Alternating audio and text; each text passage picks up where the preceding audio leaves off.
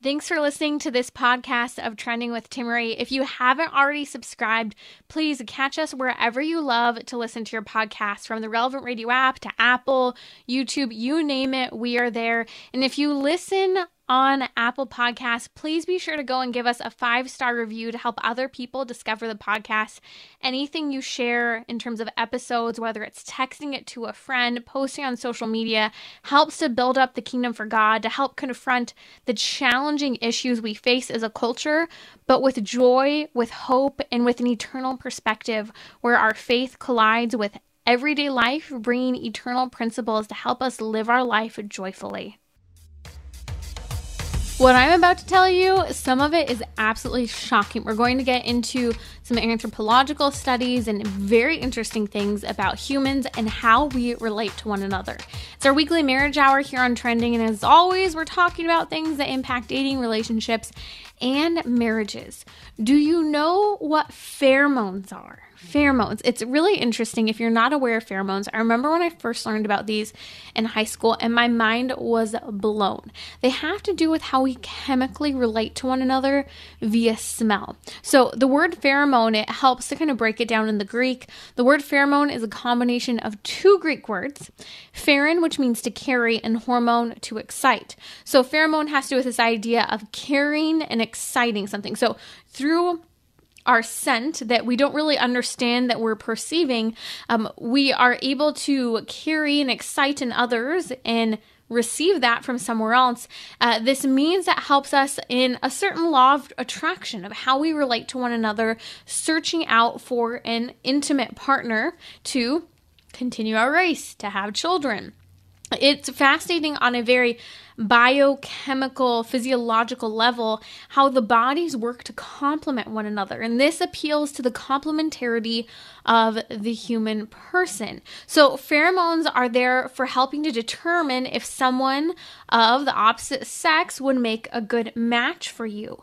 Now, what's fascinating is that usually when someone is just not taking, let's just be real, we're going to talk about hormonal contraception. When someone is not on any type of hormonal contraception and there's no contraceptive exposure for them, which we'll maybe mention that in a moment, what happens is normally when you're looking for a partner that is different from you on a level of multiple things, but in particular, including things such as immune system and chemistry, so that when you mate with someone, you're coming together and you're not necessarily creating a human person that has, where both of you have really similar genetics, that basically these pheromones are helping to lead you to engage in intimacy with someone, creating a human being that has a decreased likelihood to have various genetic disorders because you're looking for someone who is a complement in having differences from you.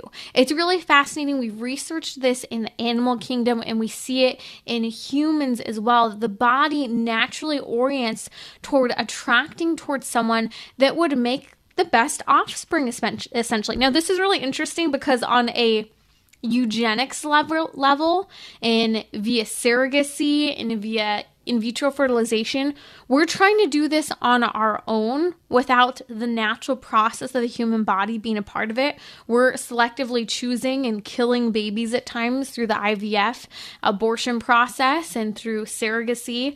And we'll actually talk a little bit about surrogacy tomorrow here on Trending. Khloe Kardashian is having a second baby and via a surrogate. So we'll talk about that because it is an interesting and important topic to discuss, especially with a struggle for fertility and infertility, which we'll also discuss tomorrow. So get your questions ready. Send them in to me now because we'll have a fertility specialist here on Trending tomorrow. But back to pheromones.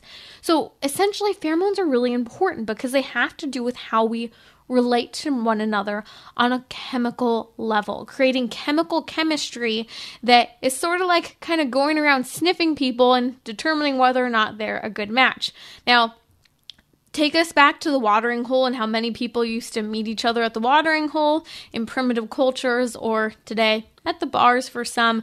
But let's take this back to feeding troughs. There's some fascinating research coming out of the Smithsonian from an Israeli researcher talking about pheromones in pig saliva. Now, funny and gross all at the same time, but this is how important pheromones are. When pigs are eating in the feeding trough together, what happens is the pig saliva is coming off, and for pigs, the pheromones are carried in their saliva. And when a pig, a male pig and a female pig, find their saliva pheromones complementary to one another at the feeding trough, well, the female pig then knows to present her rump to the male pig. What I'm saying here is it's interesting to see how the pheromones in animals and the pheromones in human beings function. Gentlemen, ladies, please don't do that. It's not the way to go. To a feeding trough, to a watering hole, and my producer is killing me here with the bacon jokes. I cannot take this. Okay, the level of inappropriate right now with bacon jokes is just going way too far. I digress. So what's interesting about all of this is that when someone takes hormonal contraception or is exposed to contraception, this is what we're seeing is being impacted. Pheromones. So my mom used to joke in high school, like, hey, is the person you're interested in, does that person smell good to you? And funny enough, I remember talking to a family member who, you know, struggled and was in and out of various relationships. And he'd always say this one woman who he kept finding himself back in a relationship with that he knew wasn't a good relationship for him. He always said, yeah, like, I never thought she smelled good. Like, there's something about her that just didn't sit right. And he knew he shouldn't be in the relationship. Well, interestingly enough, I remember when we were talking through the situation, it really seemed to come down to this issue of pheromones and even the tie into contraception. So here's what's fascinating.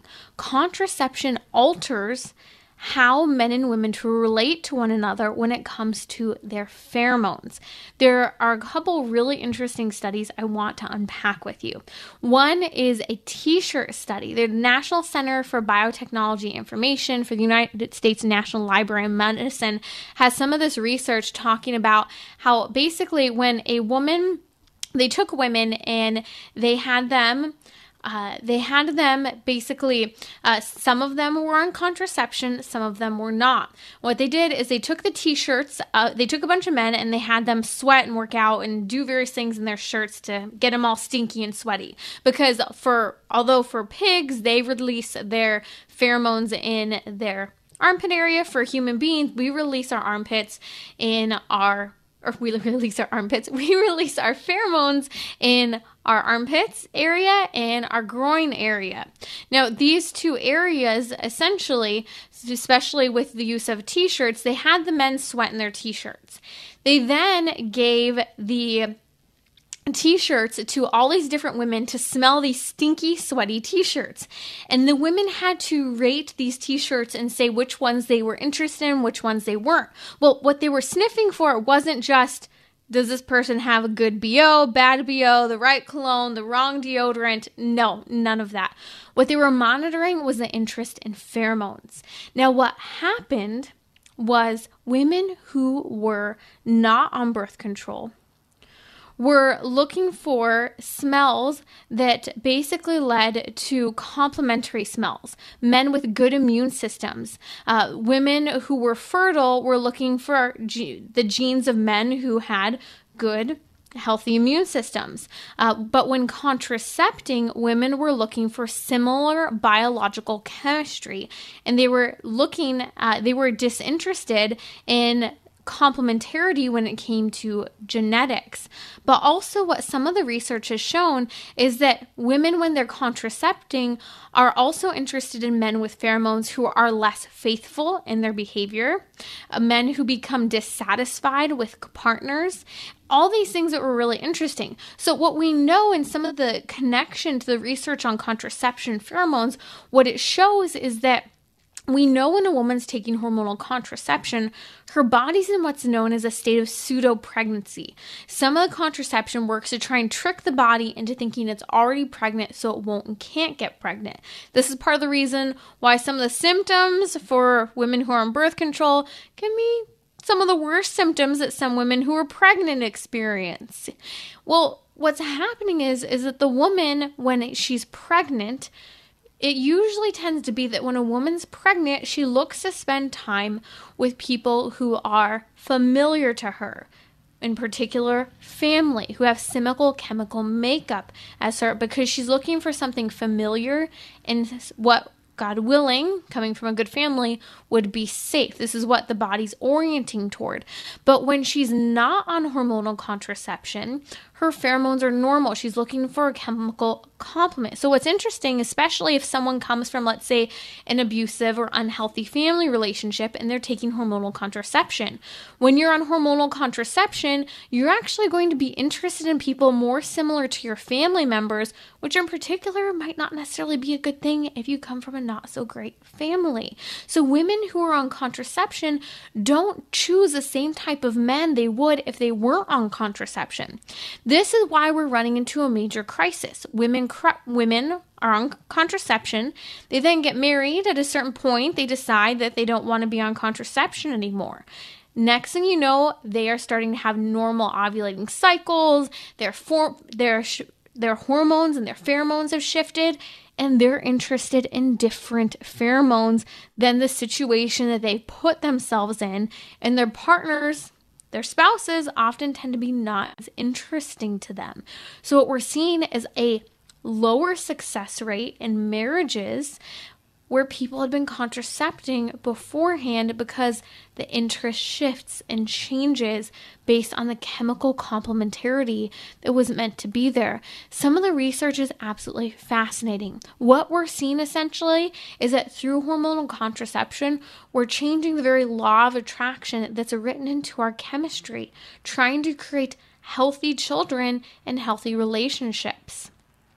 And I think that a lot of this reveals to us the importance of talking about healthy relationships, healthy practices, such as not using contraception. But also, it does make the case for, we know there are a lot of endocrine disruptors out there today, and one of them includes the fact that our water has been significantly impacted by the shedding of hormonal contraception via urination into the blood, into the water system. And what we're seeing is that in studies such as Colorado study and around the world, there's a high level of hormones, estrogen and progesterone, are in our drinking water that's impacting women's fertility, but also could be impacting as well our pheromones and how we are relating to one another. Now, tie this for a moment because I think it's really interesting to connect to. An anthropology study that I read by anthropologist Lionel Tiger. He has a fascinating book, by the way, Decline of the Male, that gets into a lot of animal studies and the connection to humans. Some of this stuff is absolutely fascinating. But one of his studies points out how pheromones and sexual activity has shifted for animals on birth control and what this tells us about humans. So what he did is he reveals the study of a tribe of macaque monkeys in the Caribbean island. And he studies the tribe's leader, the male leader, Austin, who's an alpha male that if you don't know this, monkeys are rather active when it comes to intimacy and usually tends to have 3 exclusive partners. Well, what happened was really interesting. Because the monkey usually only has 3 exclusive partners, what they did is they were able to study a little bit of contraception use in these animals. So Austin, the alpha male, has 3 exclusive partners. Well, what they do is they take 2 of the monkeys, the female partners, and they give them the common birth control Depo-Provera. Well, what happens is we see a change in the libido for Austin and the monkeys, and what happens is that Austin still continues to mate with 3 female monkeys, but the 2 that had been given Depo-Provera were replaced, switched out with 2 others after having been exclusive for a long time with those 3. Well, after this trend continued, the researchers tried something new. They gave all the female monkeys Depo-Provera. Well, what happened is Austin, the alpha male monkey, ceased mating with all the female monkeys, not just those 3, but all of them. While monkeys are very active in that area when it comes to intimacy, the male monkeys became confused when all the female monkeys were no longer interacting in the same way with their fertility and with their pheromones. So what happened is all the male monkeys became confused.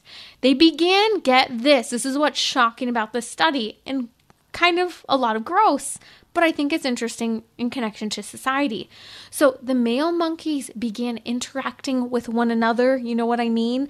And they also, even if they interacted with the female monkeys, they were not having completed intercourse with the female monkeys.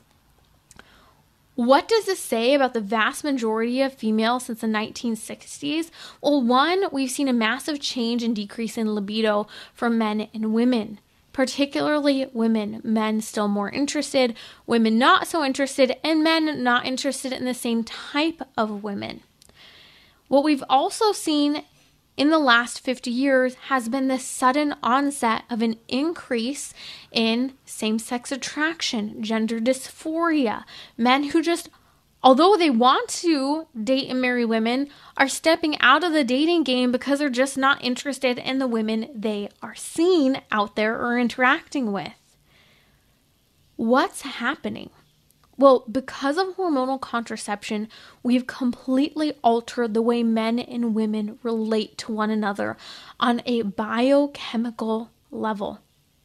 The bodies are being tricked and manipulated, and as we saw with this monkey study, it's not just leading certain monkeys not be interested in certain female monkeys that are on contraception. It's also leading male monkeys to be confused about their sexual orientation and to be confused and interacting with one another and not completing interaction with the opposite sex.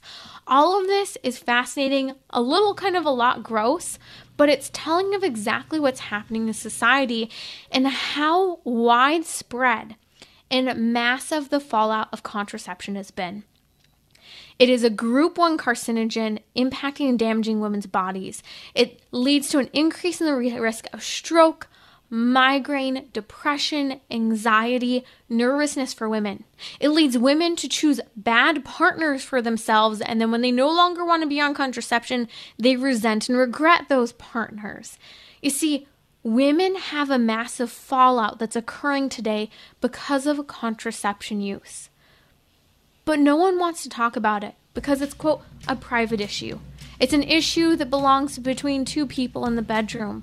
But the truth of the matter is that it's destroying marriages. It's hurting women. If we want to be feminists, we need to tell the truth about things that hurt women's bodies and hurt women's relationships. And so I hope that this unpacking of what pheromones are is enlightening and inspires you, especially if you have children or friends, to discuss these things on a very simple and clear level.